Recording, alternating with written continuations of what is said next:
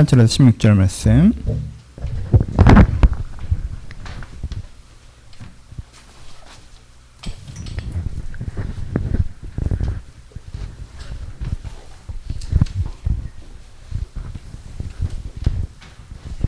성중아 미안한데 나 물 한 컵만 줄래? 내가 뇌물을 떠난다고 놓고 왔네요. 미안해요. 다 찾으셨어요? 디모데전서 4장 8절로 16절 말씀 찾으셨으면 한 절씩 교독합니다. 제가 8절에 있습니다. 육체 연단은 약간의 유익이 있으나 경건은 범사에 유익하니 금생과 내성에 약속이 있느니라.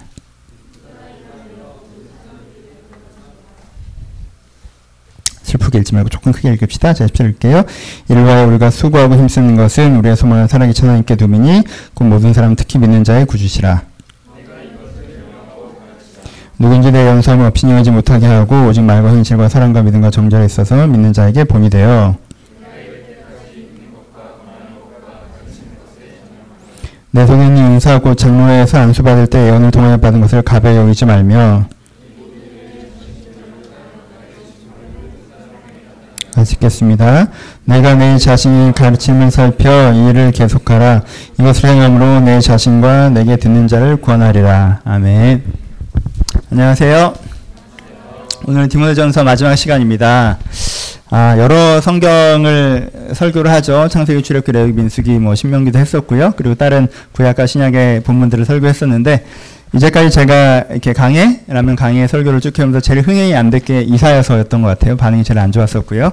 그 다음에 반응이 좋은 게 디모데전서인 것 같습니다. 그래서 어떤 분에겐 좋은 설교였는데 전체적으로는 많이 전달되지 않아, 않지 않았나라는 좀 제가 아쉬움이 좀 있습니다. 그래서 디모데전서 마지막 날인데 이제까지 몇 번의 설교가 마음에 확 안, 와닿지 않으셨던 분들도 오늘 설교는 조금 더 귀를 기울이셔서 여러분들이 좀 전달되는 설교가 되었으면 좋겠다라는 이야기로 시작해 보도록 하겠습니다. 디모데라는 사람을 생각해 봅시다. 디모데라는 사람은요, 어, 되게 어머니가 유대인이셨고요. 아버지는 헬라인이셨어요. 그리고 루스라라는 지역에서 태어난 사람이고요. 성경에 표현되면요. 외조모도 신앙이 좋으셨고 어머니도 신앙이 좋으셔서 말씀 안에서 성장했던 사람이라고 기록되어 있습니다. 그리고 칭찬받았던 사람이라고 기록되어 있어요. 헬라인 아버지와 유대인 어머니 사이에서 그리스 지역에서 좀 유복하게 자라났던 것 같고요. 그리고 그가 어릴 때부터 바른 가르침, 좋은 어머니를 만나서 말씀에서 잘 성장했던 칭찬받는 청년으로 성장했던 친구입니다. 나이가 좀 들은 뒤에 바울을 만났을 때 이가 유대적 말씀을 배웠지만 잘못 배운 게 아니라 제대로 배웠었기 때문에 그것을 바로 풀어주는 바울의 메시지를 들을 때 저가 메시아 구주에서 얘기한다고 믿고 영접하고 변화됐던 사람입니다. 그리고요, 개종한, 개종이라는 표현은 맞지 않지만 예수를 구주로 영접하면서 얼마나 신앙생활을 잘했었는지 굉장히 단기간에 바울에게 영적 아들이라는 얘기를 들어요. 그렇죠? 정말 네가 순전하게 온전히 예수를 닮으 영적 아들이라는 평가를 듣고 그리고 다 바울의 선교팀에 합류합니다. 여러분 이게 되게 큰 헌신인 거 아시죠?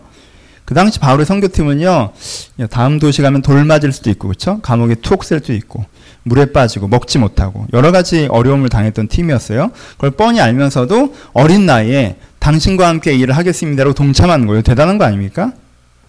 그리고 그 팀에서도 되게 사랑받던 사람이었다고 상상해 볼 수 있습니다. 그 팀에서도 이 사람을 되게 아꼈어요.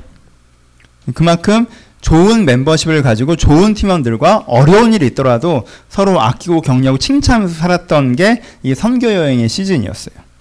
그러다가 에베소 교회의 사역을 감당하라고 바울이 명령하셔서 순종하고 헌신된 마음에 에베소 교회 목회자로 사역을 지금 하고 있는 중입니다.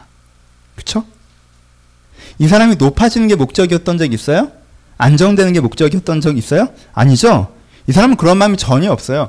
에베소 교회에 뿌리를 내리고 내가 원로 목사까지 하겠다 뭐 이런 마음이에요? 아니에요.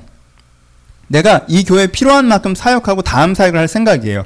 그런데 사람들은 어떻게 평가하기 시작하죠? 저 수준도 안 되는 애가 이런 큰 교회 담임 목사를 맡아가지고 별로 중요하지도 않은 기준을 가지고 논쟁적인 정보가 없다, 뭐 금욕주의적이지 않다 그런 거 갖고 자꾸 이 사람을 평가하고 여기 디모데의 심정이 상상이 되세요? 뭐 나 같은 사람이면 좀 괜찮아. 어릴 때부터 나쁜 놈이라는 소리 좀 들어보고 욕도 먹어보고 그렇게 했으면 모르겠는데 내가 보기에 이 사람은요 나쁜 사람이었던 적이 없어요. 내 생각에 욕 먹어본 적도 별로 없는 사람이에요. 태어난 루스트라에서도요, 참 신실한 청년이라는 평가를 들었고요. 누구보다 헌신되게 살아왔고 또 선교팀에 대해서 좋은 평가를 들었던 사람이에요. 그러니까 이 사람에게는 두 가지 혼란이 있는 거예요. 하나는 한 번도 나쁜 평가를 받아본 적이 없어요. 그리고 실제 자기는 그렇게 나쁜 사람이 아니에요. 근데 사람들이 나를 나쁘게 평가해요. 중요하지도 않은 기준들을 가지고 잘못된 기준들을 가지고 그렇죠? 그게 지금 디모데가 느끼는 당혹스러움입니다. 억울했겠죠. 그리고 그걸 극복하고 싶었을 거예요. 그래서 어떻게 했어요? 그들이 보기에 열심히 했죠. 왜 그들이 잘못된 걸 요구한 건 아니니까 우상숭배라고 한 게 아니잖아요. 변, 변질되라고 한 게 아니란 말이에요. 그들이 요구했던 건 선, 성경의 논쟁적 질문에 잘 반응해 달라는 것과 조금 더 금욕적인 삶을 살아달라는 것과 가난한 자들이 좀 더 관심을 가져달라니까 셋 다요. 잘못된 건 아무것도 없어요. 다 좋은 얘기예요. 여러분 성경에 대해서 이상한 질문하면 야 그런 걸 왜 질문해 이렇게 대답해야 됩니까? 아니죠. 대답을 해줘야 될 거 아니에요. 그런 것도 해야 되는 거 좋은 거예요. 여러분 욕망대로 사는 게 좋은 건 아니잖아요. 어느 정도의 금욕은 의미가 있지 않습니까? 여러분 가난한 자에게 관심을 가지라는 건 누구보다도 맞는 말입니다. 무슨 말보다도 그렇죠. 근데 이런 거에 조금 더 집중하는 거죠, 그렇죠. 그래서 디모데는요 그 사람들이 생각하는 기준이 잘못된 기준이 아니니까 그 기준에 어느 정도 발맞춰주고 싶어 했어요. 근데 그걸 열심히 하기 시작했죠. 여기까지 문제가 없어요. 뭐가 문제예요? 근데 사람이다 보니까 그걸 열심히 하다 보면 뭐가 비어요? 자기가 정작 열심히 해야 되는 부분이 비어버렸다는 거예요. 정말 심, 신경 써야 되는 부분이 비어버린 거예요. 그게 지금 디모데가 서 있는 위치입니다. 어땠을까? 정작 열심히 하는 건 하지 않고 엉뚱한 것, 엉뚱한 것 말은 정확하지 않지만 덜 중요한 거에 집중하고 있을 때 여러분 그렇게 하면 그 사람들이 인정해줘요? 아니죠. 내 딴에 한다고 하는데 또또더더 어떤 기준들을 제시하죠. 그래서 계속 끝도 없어요.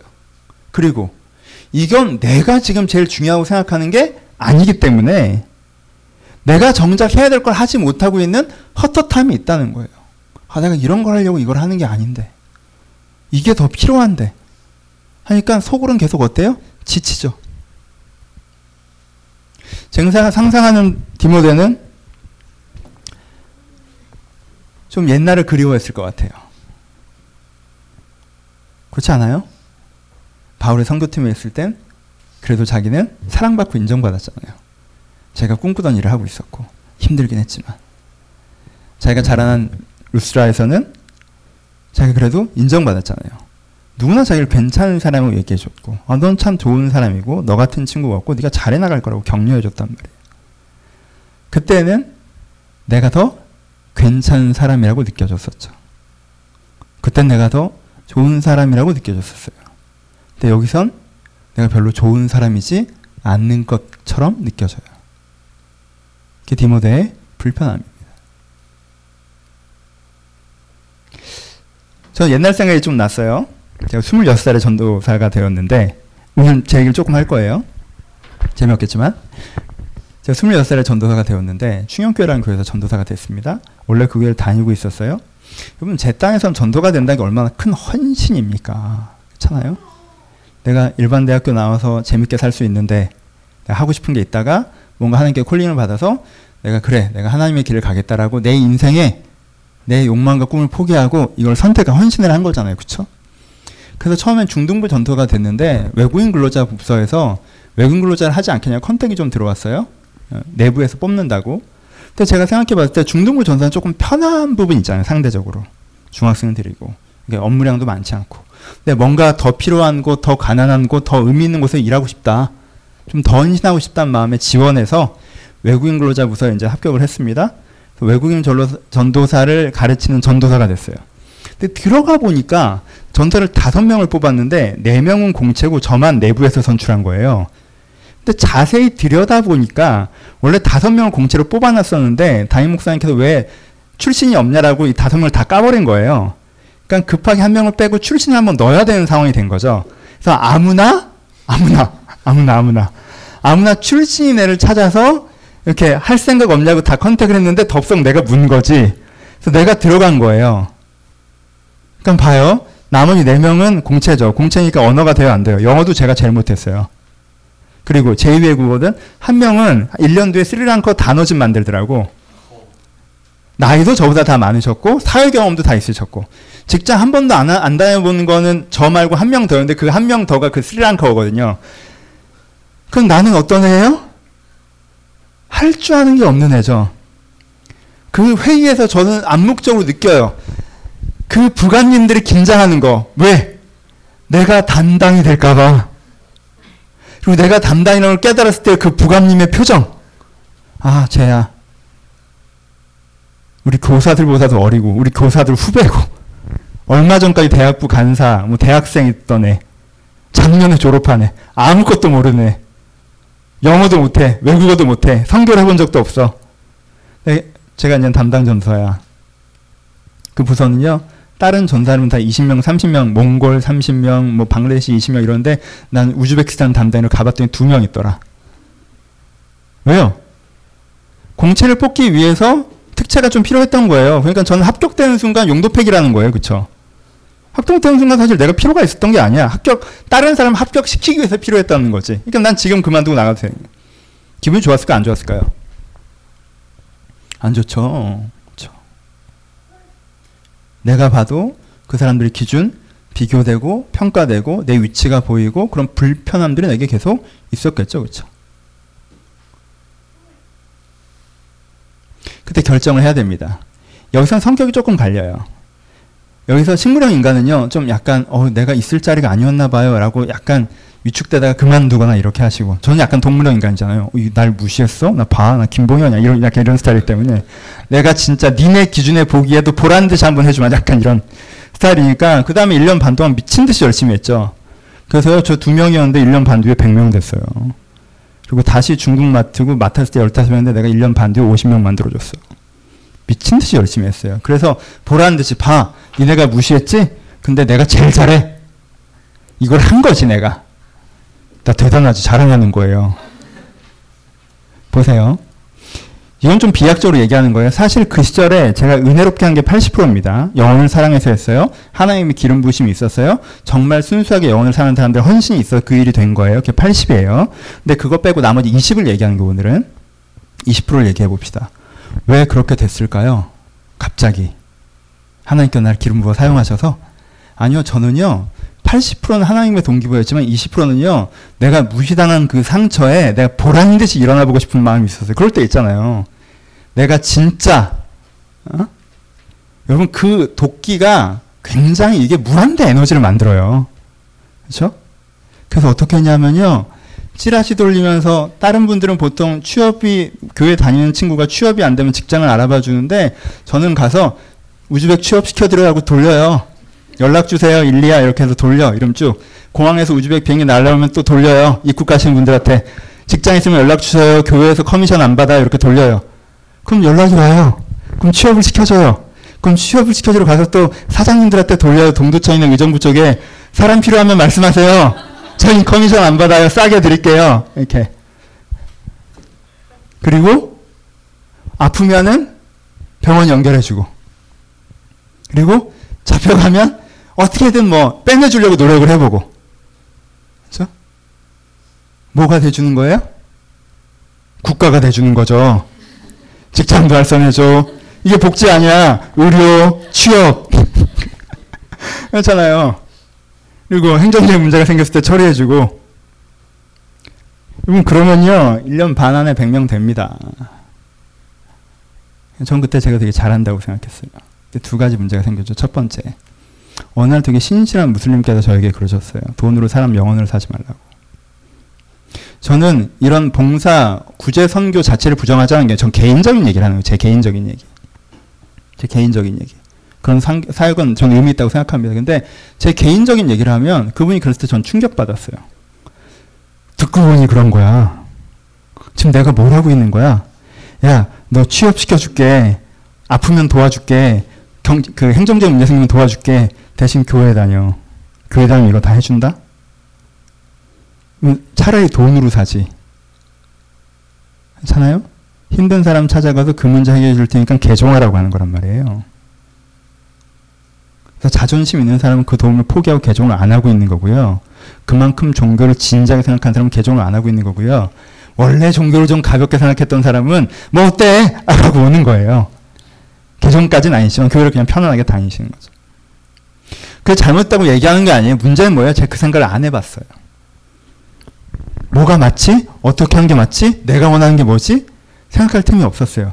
그냥 그 사람들이 얘기하는 기준이 그러니까 그 기준에 인정받고 싶었어요. 그렇게 하라고 하니까 그렇게 한 거예요. 열심히. 난 또 하면 열심히 하잖아. 이런 사람이 무서워요. 무조건 열심히 하는 사람.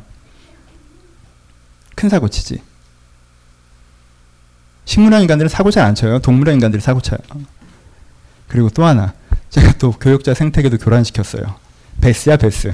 어떻게 된 거예요? 그 당시 사실 그 당시에 전사님들이라고 하는 게 전사님들이라는 게 낮에는 양재 신대원 가서 공부하시고 주말에 사역하시고 이러셔야 되잖아요. 보통 그렇게 하고 계시고 일주일에 한 번 정도 신방을 하셨는데 저는 어떻게 한 거예요? 얘가 도끼가 올랐으니까 막 심한 날은 아침에 김포공항 가서 도착하는 비행기에서 찌라시 뿌리고 오후에 양지 가서 강의 시작하신데 난 자고 또 저녁에 의정부 가서 또 신방하고 뭐 이렇게 한 거예요. 동대문 돌아다니고 3일 4일을 그렇게 해서 100명을 만들었어요. 그러니까 교회 입장에서 어떻게 돼요? 야, 얘는 그렇게 했는데 너는 왜 그렇게 못하냐? 이렇게 되죠.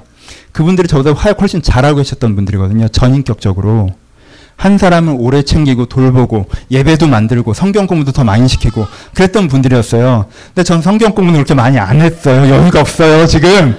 지금 사람이 잡혀가는데 무슨 성경 공부야. 기계에 손이 빨려들었는데 무슨 성경 공부야. 오늘 비행기가 도착하는데 무슨 성경 공부예요. 사장님들도 연결해야 되고. 제가 진짜 한참 열심히 한다면 뭐 하는 줄 아세요? 저는 딱 이렇게 지금도 아주 인상적인 하늘이 기억나요.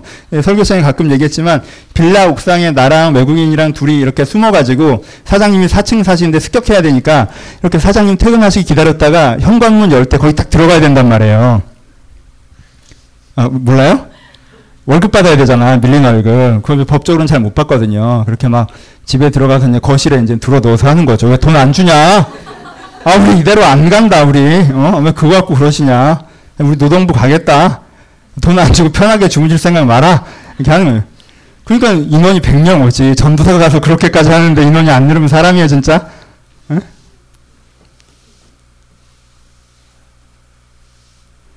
그래서 사역을 하고 있는 사람이랑 전인격적으로 사역을 하고 있는 사람이 있는데 또 실정 방법은 이 기준에서는 내가 그 나쁜 기준을 강화할 수 있는 증거가 되어준 거죠. 이렇게 해라. 되지 않냐? 여러분, 재밌는 게 뭔지 아세요? 우리는 어떤 평가를 받아요. 그 평가를 받다 보면요. 그 평가에 의해서 움직이다가 나를 잃어버린다는 거예요. 어떤 사람은 내가 원래 좋은 사람인데도 어떤 평가를 받으면 아, 그래? 나는 별거 아닌가? 라는 식물형 대응을 해요. 그건 그냥 성격 문제야. 어떤 사람은요, 부정적인 평가를 받잖아요? 그건 난 그런 사람이 아니야! 라고 하면서 그 기준에 인정받아 보려고 미친 듯이 뛰어요. 똑같아요. 그 평가에 어떻게 된다는 거예요? 물들어 버린다라는 거예요. 제가 디모데서를 설교하려고 했던 가장 큰 메시지는 여기에 있습니다. 왜요? 저는 우리 중에 디모데가 굉장히 많다라고 느껴요. 여러분 되게 좋은 사람이에요. 여러분 디모데는 정말 좋은 사람이에요. 정말 신실한 사람이에요. 정말 준비된 사람이에요. 여러분 이렇게 괜찮은 사람 두요. 여러분의 신앙이 나빠서가 아니라 여러분들이 내면이 약해서가 아니라 여러분들이 원래 나약한 인간이어서가 아니라 이렇게 괜찮은 사람 두요. 그렇게 잘못된 기준으로 나를 평가하는 사회 속에 던져지면요. 인생 방향이 흔들려 버린다니까요. 우리 중에 많은 디모데들이 있습니다. 여러분들이 좋은 사람에도 불구하고 내가 부정적인 기준들에서 평가를 반복해서 받다 보니까 그것 때문에 내가 별거 아닌 사람인 것처럼 의기소침해지거나 아니면은 그 기준에 어떻게든 내가 인정받아 보려고 내가 아둥바둥 애쓰거나라는 사이에서 여러분들이 정말 해야 되는 일들은 잃어버리고 내가 원래 이것을 왜 했는지는 잊어버리고 살아가는 때가 있지 않습니까? 여러분들 거기에서부터 걸어 나오시길 바라는 게 이 설교를 시작하는 가장 큰 동기고요. 내 얘기를 조금 더 합시다. 원래 나잘 안 하잖아. 이럴 때 한 번씩 하는 거예요. 지금은 괜찮나? 지금 날 그렇게 평가하는 사람들이 없잖아. 그쵸? 그러니까 지금은 아 디모데전서 읽고 아 그렇지. 내 26살 때 그랬지. 어릴 땐 이래. 디모데 그런 모습이었군. 성숙해야지. 난 지금은 전혀 누구의 평가에도 개의치 않고 난 그런 사람인가? 전 그래 보이죠? 저 누구의 평가에도 개의치 않은 것 같잖아요.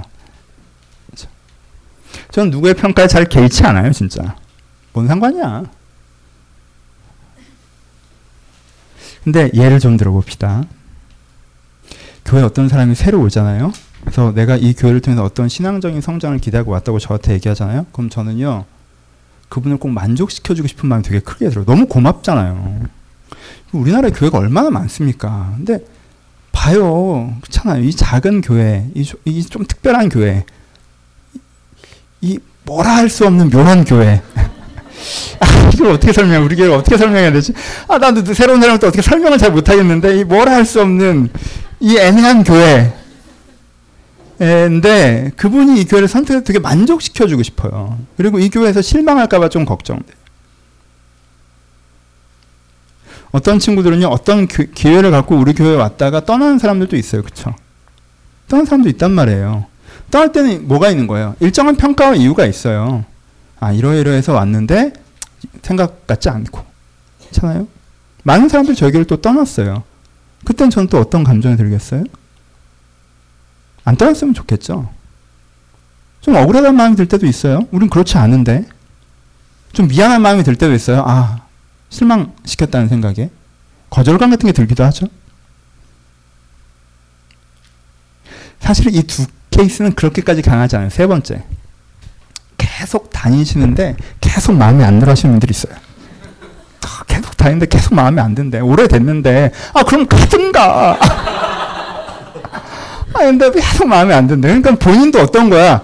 마음에 들기도 하는데 안 들기도 하는 거예요. 그쵸? 그럼 저는 어떤 마음이 있어요, 사실? 제 진짜 마음이 그럼 가든가요? 아니에요. 어떻게든 이 사람이 이곳이 마음에 들었으면 좋겠고, 어떻게 했으면 이 사람이 정착이 됐으면 좋겠고, 이 신앙에 되게 좋은 기회가 됐으면 좋겠다는 생각이 있죠. 그쵸? 사실 두 번째 사람은요, 한 2주 좀 마음이 그렇지만 잊어버려요. 그렇잖아요. 또 이 교회 다니는 사람도 있는데, 세 번째는 계속 다니면서 마음에 안 든다고 하니까.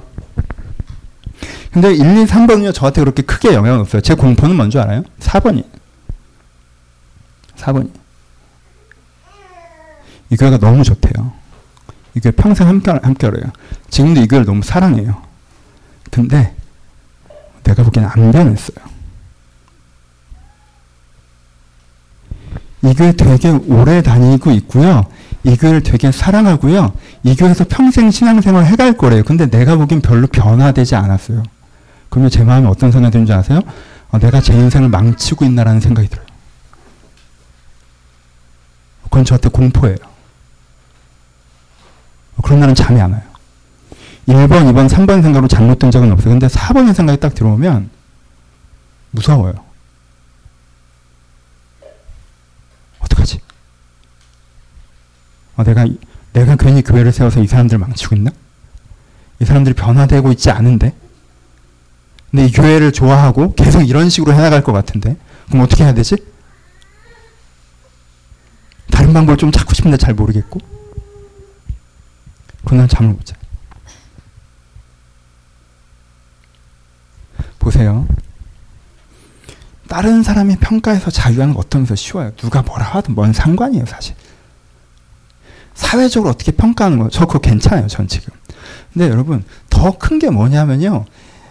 여러 가지 자극 때문에 내가 만들어 온 내 기준이라는 게 있어요. 내가 나를 평가하는 기준이라는 게 있어요.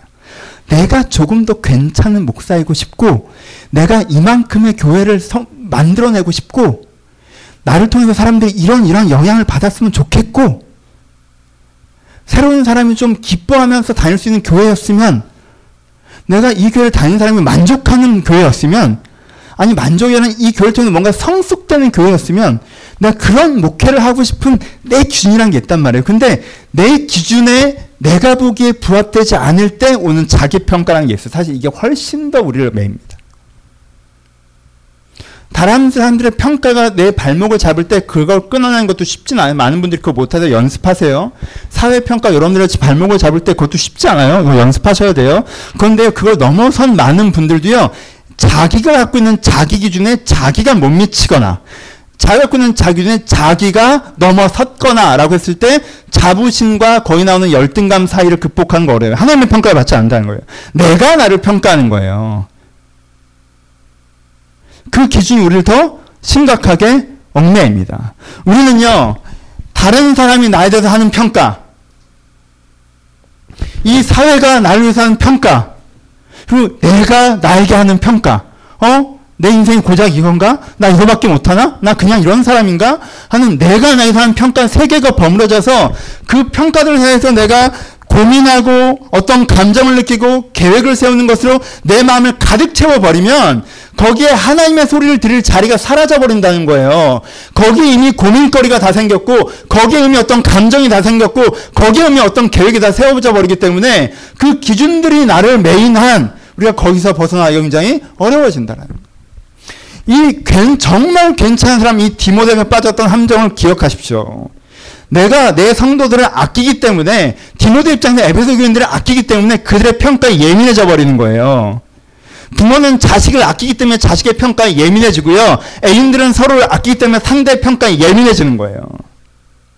그리고 누구보다 사실은 내가 나를 아끼니까 내 자신의 평가에 예민하게 반응하기 시작하는 거예요. 그리고 그게 우리를 심각하게 발목을 잡습니다.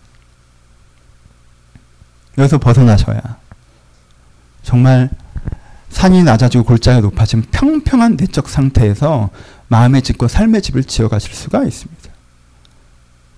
나이건 타인이건 사회이건 누군가의 평가에 의해서 내가 대응하느라 내 인생의 계획과 방식을 만들어내셨다면 거기에 하나님의 인도함을 받기보다 이미 많은 것이 결정되어져 버려 있고요. 많은 열정과 방향성까지 만들어져 있고요. 그것 때문에 내 인생이 채워져 있기 때문에 하나님이 원하시던 내 삶이 만들어질 자리가 사라진다. 그럼 어떻게 해야 됩니까? 어떻게 해야 돼요? 대답은 간단합니다. 하나님 앞에서 여러분들 비춰보셔야 돼요. 다른 사람이 어떻게 평가하느냐가 아니라 내가 나를 어떻게 평가하는가 아니라 하나님께서 지금 나를 어떻게 보시는 걸 비춰보셔야 됩니다. 여러분 하나님이 여러분들 있는 그대로 사랑하시죠. 하나님 여러분들을 소중하다고 생각하세요. 여러분들 아무 문제 없다고 얘기하세요. 그 말이 맞아요. 근데 그건 원론에 대한 거고 강론을 얘기한 거예요, 지금은. 지금 디모데전서 목회서 지금 강론이에요. 지금 디모데에게 하는 바울이 넌 있는 그대로 소중한 사람이다 뭐 이런 얘기를 하는 건 아니에요. 그건 정해져 있는 거 원론은 있는데 지금 내가 오늘 하고 있는 행동, 내가 오늘 살고 있는 삶이 어떤 것이 맞고 어떤 것이 틀리고 어떤 것이 더 자, 잘해야 되고 어떤 것을 잘못하고 있었는지에 대한 하나님께서 나에게 하시는 강론의 평가라는 게 있다는 거예요. 그렇죠? 여러분 이 말을 잘 기억하셔야 돼요. 무엇인가 잘못 하고 있는 건 항상 있을 수밖에 없어요. 그거는 정죄의 단어가 아니라 평가의 단어가 아니에요. 용어를 잘 이해하셔야 돼요. 여러분 제가 핸드폰 조작을 잘 할까요? 잘 못할까요? 잘 못해요. 새로운 어플을 다운받아서 잘할까요? 잘 못할까요? 잘 못하죠. 왜요? 잘 못하는 거잖아요. 못, 안 해본 거예요. 엉뚱한 걸 자꾸 누를 거라면 엉뚱한 데 자꾸 손을 댈 거예요. 그래서 할 줄 아는 사람이 보면 이걸 망치는 걸 수도 있어요. 그쵸? 누가 오락을 새로 다운받았는데 해보라 그러면 제가 이상한 데를 막 눌러서 빨리 죽을 수 있잖아요. 내 인생에서 내가 잘못하는 부분은 항상 있을 수밖에 없다는 거예요. 그쵸? 그럼 하나님 앞에서 어떻게 해야 되는 거예요? 내가 잘하고 있는 것들을 들으면서 그것을 계속해야겠다는 자부심과 결단. 그리고 내가 잘 못하고 있었던 것들에 대한 건명을 통해서 그걸 이렇게 고쳐나야겠다는 도전. 이 내 안에 어떻게 있어요? 항상 있다는 거예요. 항상 있어야 한다는 거예요. 내가 어떤 사람인지, 내가 어디를 향해 가는 건지, 그럼 내가 지금 뭘 해야 되는지가 하나님 앞에 평가받으며 하나님 앞에 조명받으며 지금 내게 깨달아져야 되는 그것이 꼭 필요합니다. 그것이 우리에게 있어야 돼. 그게 답이에요. 잠깐 다른 얘기. 오해하시는 분들이 있어요. 이 앞전까지의 설교를 받고 오해하시는 분들은 어떻게 오해해요? 아, 설교의 핵심이 다른 사람들의 평가 따위에 흔들지 말라라는 거구나. 하나님께서 나를 사랑하시고 하나님께서 나를 있는 것으로 이뻐하시고 하나님께서 나를 소중히 여기시니까 나는 중요한 존재고 내가 맞고 얘들이 틀리구나라고 가시는 분들이 있어요. 그 얘기예요? 많은 분들이 이렇게 오해합니다. 그 사람들의 말에 상처받지 말자. 사람들의 평가에 신경 쓰지 말자. 하나님의 뜻으로 이건 안 들어. 그럼 어디가 깨져야 돼? 하나님 앞에 깨져야 되죠. 사람한테 안 깨지는데 하나님 앞에 깨져야 되는 거지. 근데 하나님한테도 안 깨져. 그럼 여기에 뭐가 발생해요? 진공 상태가 발생하죠. 그 진공은 누가 점유해요? 내가 점유하죠. 그래서 어떤 사람들은요, 하나님을 빙자해서 타인의 평가와 정죄는 딱 거절하면서 하나님 앞에 지가 평가받지는 않고 스스로를 자기가 평가해서 결국 지멋대로 하면서 하나님을 빙장해서 타인의 평가만 안 받고 도망가는 사람들 있어요. 그럴 거면 차라리 평가를 받으세요. 타인에게. 성격이나 좀 모나지 않아지게. 그걸 하는 게 아니에요. 그쵸? 여러분, 그렇게 진공 상태를 만들어 내가 점유하면요, 여러분들은 완고하고, 교만하고, 소통 능력이 없고, 무능하고, 게으른 사람이 됩니다. 여러분, 제가 항상 얘기할 때 전제를 기억하세요. 너와 다른 기준을 쓰는 사람의 평가에 귀 기울이지 말라고 했어요. 그쵸? 다른 사람만 신경 쓰지 말고 너 하고 싶은 대로 하라고 제가 설교했어요? 아니죠? 여러분들과 같은 기준을 쓰는 사람이 누군가 얘기한다면요. 귀를 기울이셔야 돼요. 왜요? 그가 하나님의 메시지를 던져주기도 하는 거예요. 그러니까 이 설교는 단지 일반 시중에 나오는 인문학서들처럼 야 남의 시선 신경 쓰지만 네 맘대로 살아라고 얘기하는 게 아닙니다. 여러분 그러면요 그건 그냥 자기 멋대로 살면서 자기 객관화하지 않고 다른 사람과 소통할 줄을 모르는 사람에 지나지 않아요. 그 사람이 신앙이라는 합리화까지 취하잖아요? 그럼 그러면서 자기가 하나님의 뜻이라고 생각하는 거예요. 하나님의 뜻을 찾아본 적도 없고 들어본 적도 없고 깨져본 적도 없으면서 위험한 신앙의 함정입니다. 거기 빠지시면 안 돼요. 하나님을 빙자하지 마십시오. 하나님은 주의를 망령 때 일컫는 자를 싫어하십니다. 세상에 깨지지 마세요. 세상의 평가에 흔들리지 마세요. 내 뒤 돌아서서 뭐 하셔야 돼요? 하나님께 평가받으십시오. 하나님 깨져야 돼요. 세상이 다 잘했다고 해도 하나님이 너 지금 그건 그렇게 하는 거 아니잖아 얘기는 들을 수 있어야 돼요. 세상이 다 잘못되고 해도 네가 그렇게 하는 게 맞아라는 얘기를 들을 수 있어야 돼요. 내가 하나님 앞에서 오늘 하루가 하나님 앞에서 보기 어떠하신 열과 듣고 그 들음을 통해서 뿌리를 낼 수 있어야 된다는 것입니다. 여러분 바울이 지금 디모데에게 당신은 사랑받기 위해 태어난 사람 내가 널 얼마나 아낀지 아니? 우리 함께 소중했잖아. 그 사람한테 널 무시해도 신경 쓰지 마. 이렇게 얘기하고 있어요? 위로하고 있어요? 격려하고 있어요? 따뜻하게 말하고 있어요? 어, 넌 그런 사람인데 왜 이렇게 오해받니? 너 되게 힘들겠다. 바울이 지금 이렇게 얘기하고 있어요? 아니요, 바울이 용어들을 보세요. 얼마나 결연한지. 바울이 지금 뭐라고 얘기합니까? 전념하라고 얘기합니다. 수고하라고 얘기합니다. 계속하라고 얘기합니다. 전심전력하라고 얘기합니다. 무엇에? 무엇에? 주의 소리를 듣는 것에, 것에, 세상의 소리에 흔들리지 않는 것에, 바울이 맨 마지막, 오늘 구절에 맨 마지막 뭐라고 했어요? 내, 내가 내 자신과 가르침을 살펴 이 일을 계속하라.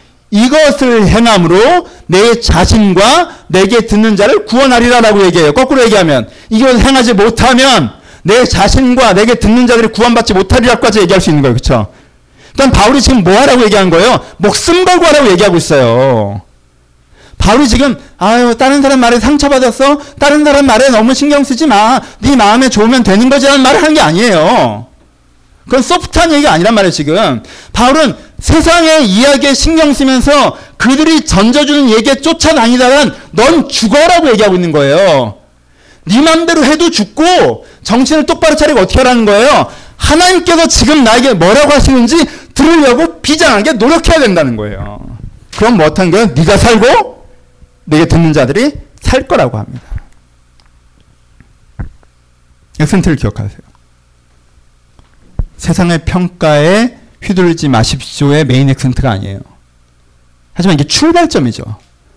세상의 평가에 휘둘리지 마시고 주의 평가 앞에 서시 그것으로 내가 오늘 무엇을 해야 될지 결정해 나가셔야 됩니다. 그것이 여러분들이 사는 길입니다. 말씀 마무리합시다. 첫 번째. 한 사람의 인생을 망치는 데에는 특별한 비극이나 심각한 범죄가 필요하지 않다. 그가 불필요한 것에 시간을 낭비하게 하는 것으로 충분하다. 다시 한 사람 인생을 망치는 한 사람 인생을 망치는 데에는 특별한 비극이나 특별한 범죄가 필요하지 않다. 그가 불필요한 것에 시간을 낭비하게 하는 것으로 충분하다. 여러분 사람은요 특별한 범죄를 저지르면요 신앙인 사람들 기도합니다. 특별한 비극에 던져 있잖아요 사람들 기도합니다. 그 사람 인생을 망치는, 망치는 더 쉬운 방법은 불필요한 일들에 그 시간을 낭비하게 되는 거예요. 왜요? 시간은 우리의 편이 아니에요. 하루를 낭비하고, 이틀을 낭비하고, 1년을 낭비하고, 5년을 낭비하고 10년을 낭비하잖아요. 그럼 우리 인생은 그냥 그렇게 소멸될 수 있어요. 시간 우리 편이 아니에요. 누군가의 인생을 망치는 방법은 그렇게 심각한 어려움과 범죄를 설득하는 것이 아닙니다. 그렇게 하면 여러분들은 반발할 거예요. 하지만 나쁜 짓이 아닌데 덜 중요한 일들에 요즘에 시간을 계속 소비하게 하는 일은 얼마나 쉽습니까? 그리고 그것이 얼마나 여러분 인생을 망치고 있습니까? 성장하지 않는 사람의 특징은 나약하거나 완고하다는 것이다. 성장하지 않은 사람은 너무 많이 남의 말을 듣습니다. 그래서요, 어제는 이걸 하고 내일은 저걸 합니다. 이 사람이 이렇게 얘기하면 이걸 하고 있다가, 저 사람이 저렇게 하면 저걸 하고 있다가, 다시 누군가가 다른 얘기를 하면 또 다른 것을 하고 있습니다. 언뜻 보기에는 이 사람은요, 어떻게든 자기 삶이 나아지기 위해서 노력하는 것처럼 보여요. 하지만 이 사람 인생을 전체로 바라보면요, 이 사람은 계속 이랬다 저랬다 합니다. 왜요? 나약하니까. 뭘 할 수 없을 정도로. 다른 사람의 얘기를 필터링 할 수 없을 정도로 나약하니까. 그 벽이 없는, 그 필터가 없어요. 정수가 되지 않아요. 여러분, 다른 사람이 이야기하는 때때로 아주 아름다운 생수가 되기도 합니다. 하지만 필터가 없다면 그건 먹을 수가 없어요. 이 사람 얘기야 저 사람 얘기 그렇게 내가 휘둘린다면 나약하거나 혹은 완고하다. 누구 얘기도 듣지 않죠. 누구 얘기도 듣잖아요. 결국 고집스럽게 아, 저 사람이 내 말에 동조하는구나, 동조하지 않는구나만 파악하죠. 동조하지 않는 사람과 이야기하기를 싫어합니다. 피해 다니죠. 동조하는 사람과 얘기하기 기뻐해요. 하지만 그 사람이 어느 날 동조하지 않는다면 자기가 배신당한 것처럼 느낍니다. 그리고 내 얘기를 동조해주는 사람을 찾죠. 그렇게 계속 자기 의견을 강화시킵니다. 이 두 종류의 사람은 절대 성장하지 않습니다. 근데 이걸 합체한 사람도 존재합니다. 평소엔 되게 나약해 보여요. 아, 그래? 아, 그래? 아, 그렇구나. 내가 잘못한 거 그럼 저렇게 해봐야 되나? 잘못한 거 저렇게 되나? 학원을 다니거나 진로를 결정하거나 남자친구를 정하거나 뭐 이런 거에서는 나약하기 짝이 없어요. 근데 네 인생을 고치려면 네 인생의 삶의 이 부분에 대한 태도를 바꿔야 되라고 하잖아요. 그럼 그말 절대 안 들어요. 그러면 절대 안 들어요. 네가 삶을 바라보는 자세 이 부분이 고쳐지지 않으면 나머지는 현상이야. 그걸 고쳐야 되라고 하면 안 들어요. 상황적으로는 나약하게 갈짓자 행보를 겪다가 결국 인생의 중심의 문제를 지적하면 완고하게 자기 방식을 대응하는 것. 이 두 가지를 함께 갖고 있는 사람은 성장하지 못합니다. 그리고요, 여러분, 모든 사람이 이 두 가지를 갖고 있습니다. 그러니 목사님 내 얘기한다 생각하면 상처받지 마세요. 전 모든 사람에 대한 얘기를 하고 있는 거예요. 저도 마찬가지. 사람은 나약하면서도 완고합니다. 특별한 주관 없이 이 소리 저 소리에 귀 기울이면서도 막상 나를 바꿔야 되는 불편한 진리의 목소리가 들리면요 저항하는 게 인간이에요. 이게 우리의 성향에 있어요. 우리의 습성에 있어요. 하지만 이것이 우리를 성장하지 못하게 한다는 걸 기억하셔야 됩니다. 그러니 남 탓하기를 멈추십시오. 남 탓하기를 멈추세요. 아, 남 탓을 하셔야 돼요. 이건 제가 얼마나 남 탓을 하면 저는 남 탓을 합니다. 남 탓을 언제 하는 거예요? 결과에 대해서는 남 탓을 하셔야 돼요. 결과에 대해서는. 그렇잖아요. A라는 결과가 나올 때 내가 열심히 한다고만 되지 않아요. B가 열심히 안 하면 그 결과가 안 나온다는 거예요. 그렇죠? 그러면은 결과가 열심히 난 열심히 했는데 B가 열심히 안 해서 결과가 안 좋아졌으면요. B를 탓해야 돼요. 쟤 때문에 이게 이 모양 됐다고. 이렇게 할 거면 열심히 해야지. 아니 맡아서 이렇게 하면 어떻게 내가 열심히 해도 티가 안 나잖아. 이렇게 얘기를 해야 돼요. 남탓을 해야 돼요. 그럼 뭐에 대해서는 남탓을 할 필요가 없어요. 결과에 대해서는 남탓할 수 있지만요. 내 태도에 대해서는 남탓할 수가 없어요. 그렇잖아요? 걔가 그래서 내가 열심히 안 한 거야. 걔가 그래서 내가 그것을 안 한 거야. 말이 돼요? 그건요, 그 친구가 여러분들 주인이란 뜻이에요. 왜 그가 했던 말과 행동과 어떤 평가 때문에 내 태도를 바꿉니까? 결과야, 걔의 행동도 영향을 미치기 때문에 내가 못 바꾸죠. 하지만 태도는, 태도는, 내 태도는 내가 결정하는 거예요. 그 사람이 아니라. 그러니까, 여러분들 살아가면서 내 태도에 대해서 남 탓을 하는 건 정말 어리석은 거예요. 그를 주인으로 인정하는 거예요.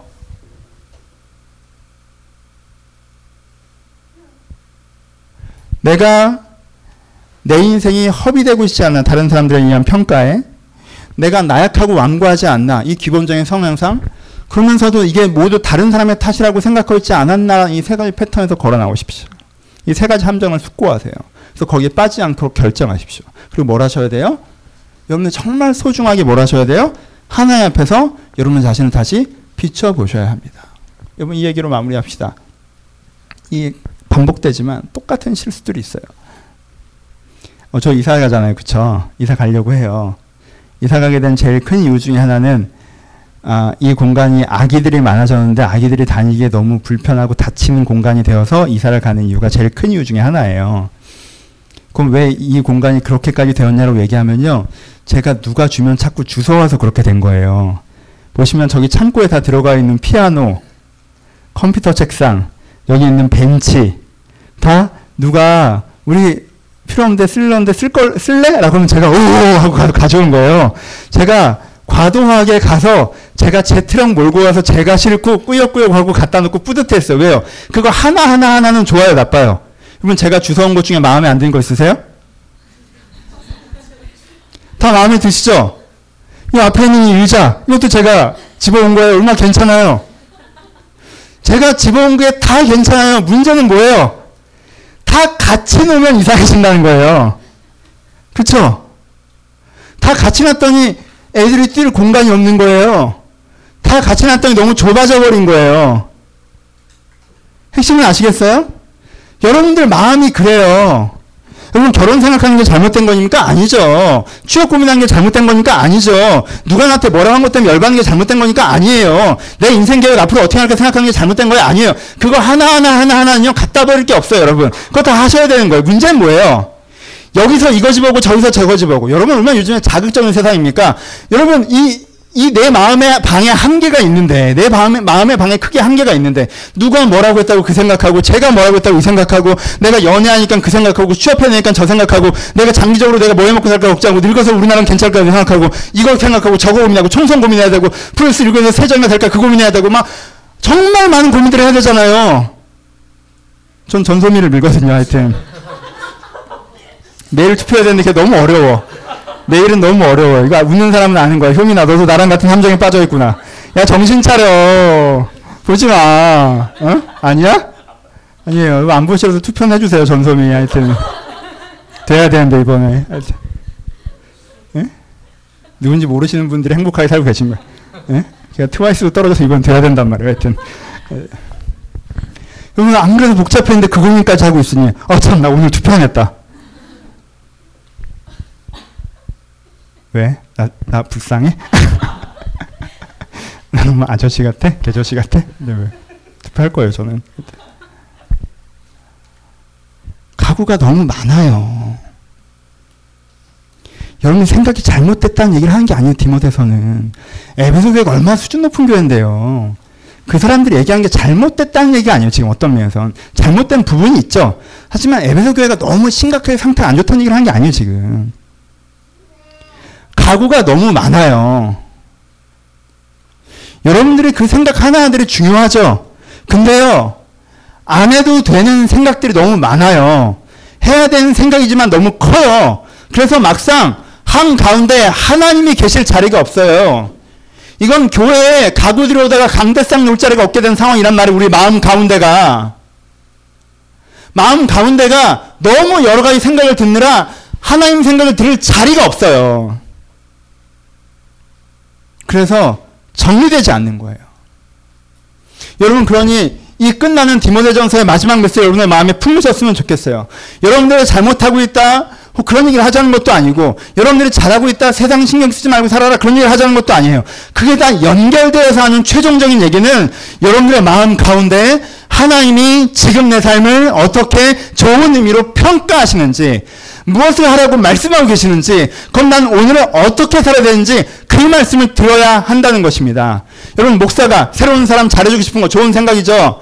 오래 다닌 사람 불만족으로 만족해보는 건 좋은 생각이에요. 오래 다닌 사람들이 변화되기를 바라는 건 좋은 생각입니다. 하지만 그건 다 나쁜 생각이에요.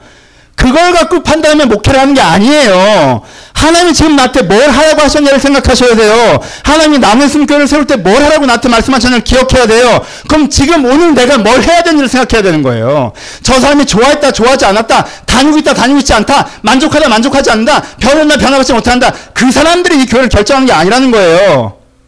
모든 사람들이 부정적인 평가를 해도 좋은 교회가 있습니다. 모든 사람들이 긍정적인 평가를 해도 나쁜 교회가 있는 거예요. 그러니까 그들이 아니라 하나님 평가받아야 돼요. 그러려면 내가 지금 하나님께서 어떻게 목회하라고 하시는지 귀 기울여 하는 거예요. 근데 목사만 그렇게 살아요? 그럼 나 성직자 할래요. 나한테 말도 함부로 하지 마. 그렇지 않아요? 목사만 그렇게 하면 내가 성직인데 성직이 뭔 줄 알아요? 난 신에 가깝다는 얘기야. 여기 막 반말하고 발길질하고 그러면 안 돼요.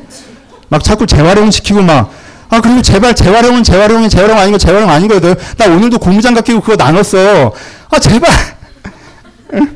그건 내가 성직자가 아니라도 그건 그렇게 하면 안 되는 거 아니야? 그럼 제가 목사만 모셔서 저만 그렇게 해야 돼요? 아니에요. 전 역할을 하는 거고. 마음 한가운데 주의 자리를 만드십시오. 마음 한가운데 주의 자리를 만드세요. 많은 생각이 복잡하게 얽혀질 때 멈추셔서 주께서 나에게 뭐라 말씀하시는가 들으십시오. 그리고 그것을 중심으로 여러분의 정리해내세요. 담백하게 청결하게. 어떤 평가가 있을 수 있어요. 근데 제일 중요한 건 뭔지 아세요? 내가 지금 모자르고 부족할지 모르겠지만 하나님께서 소망을 향해 오늘 하라고 한 그것을 하고 있으면 되는 거예요. 그래서 그 목소리를 듣는 사람들은요, 담백해집니다. 그 목소리를 듣는 사람은요, 자유해집니다. 그 목소리를 듣는 사람은 당당해져요. 그러면서도 겸손하고, 그러면서 성실해지는 거예요. 그런 주의 목소리. 여러분들 살리는 그 소리에 귀를 기울이시기를 주님 이름으로 축원합니다. 기도하시겠습니다.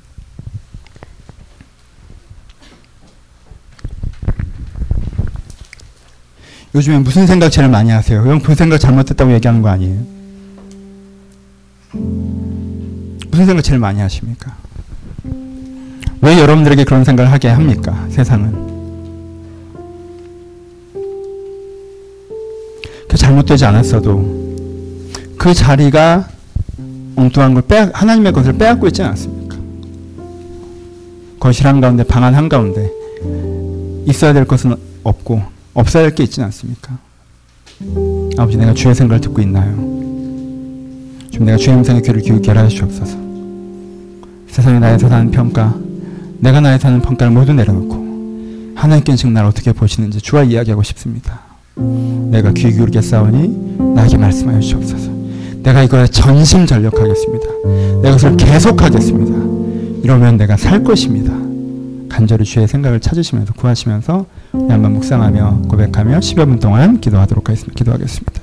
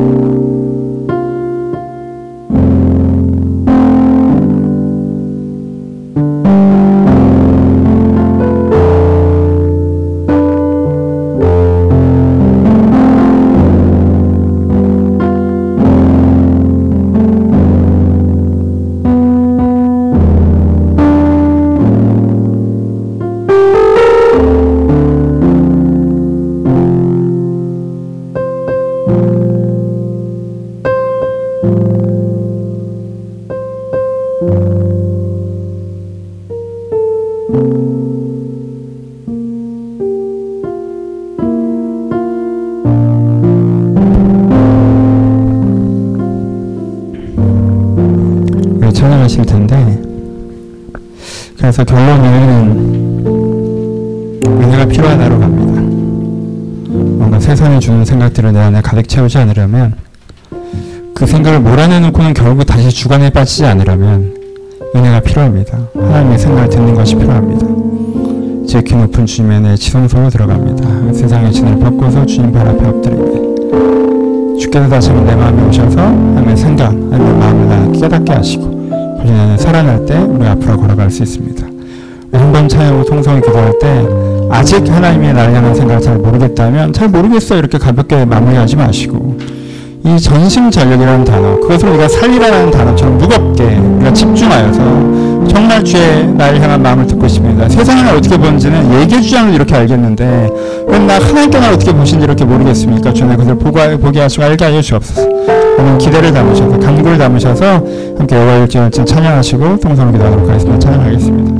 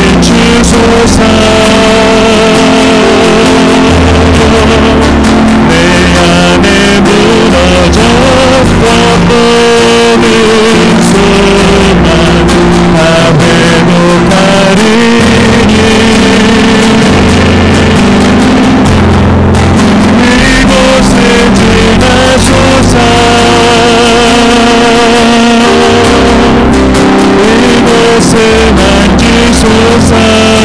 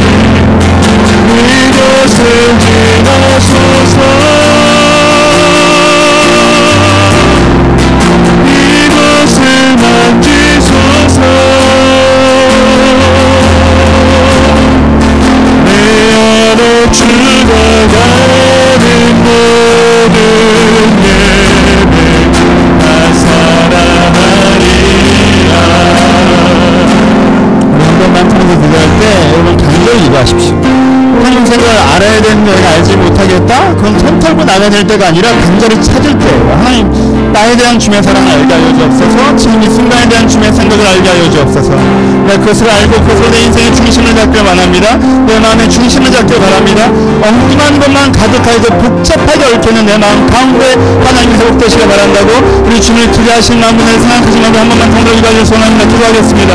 아버지 박수의 마음을 찾아와 주시옵소서 아버지 박수의 마음을 찾아와 주시옵소서 아버지 박수의 마음을 찾아와 주시옵소서 아버지 박수의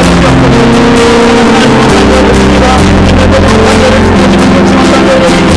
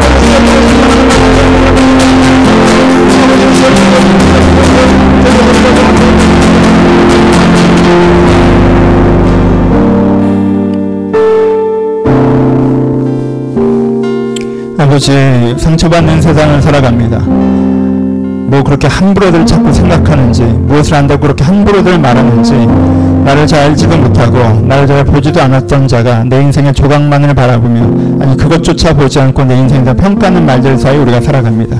가끔은 그것이 얼음 조각처럼 내 영혼에 박히고 내 삶의 버겁거림을 주 앞에 고백합니다. 그래서 그것이 없는 곳으로 그것을 치우고 싶은 마음에 그들이 생각하는 좋은 것, 그들이 생각하는 좋은 평가, 그것을 향해 열심히 뛰어가게 됐던 것들을 고백합니다. 아버지 하지만 저희가 이제 여기서 자유해지기를 소원합니다.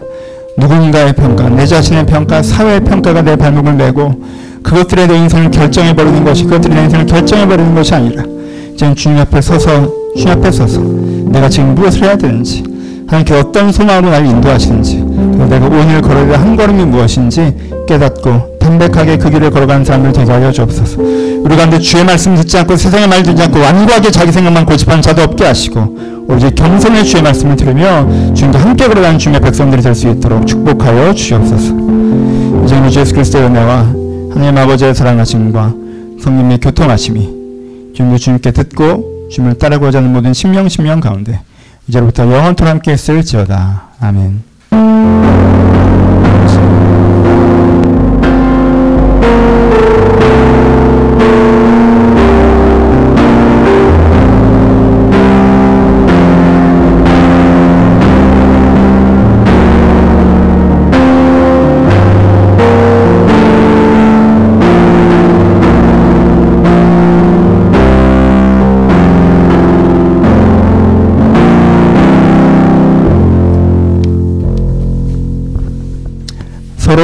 주님께 감사 박수 나누겠습니다. 감사합니다. 예, 광고 말씀 드리겠습니다. 첫 번째는 아, 한달 디모데전서 설교 나누셨는데요. 꼭 아, 본문 한번 다시 읽어보시면서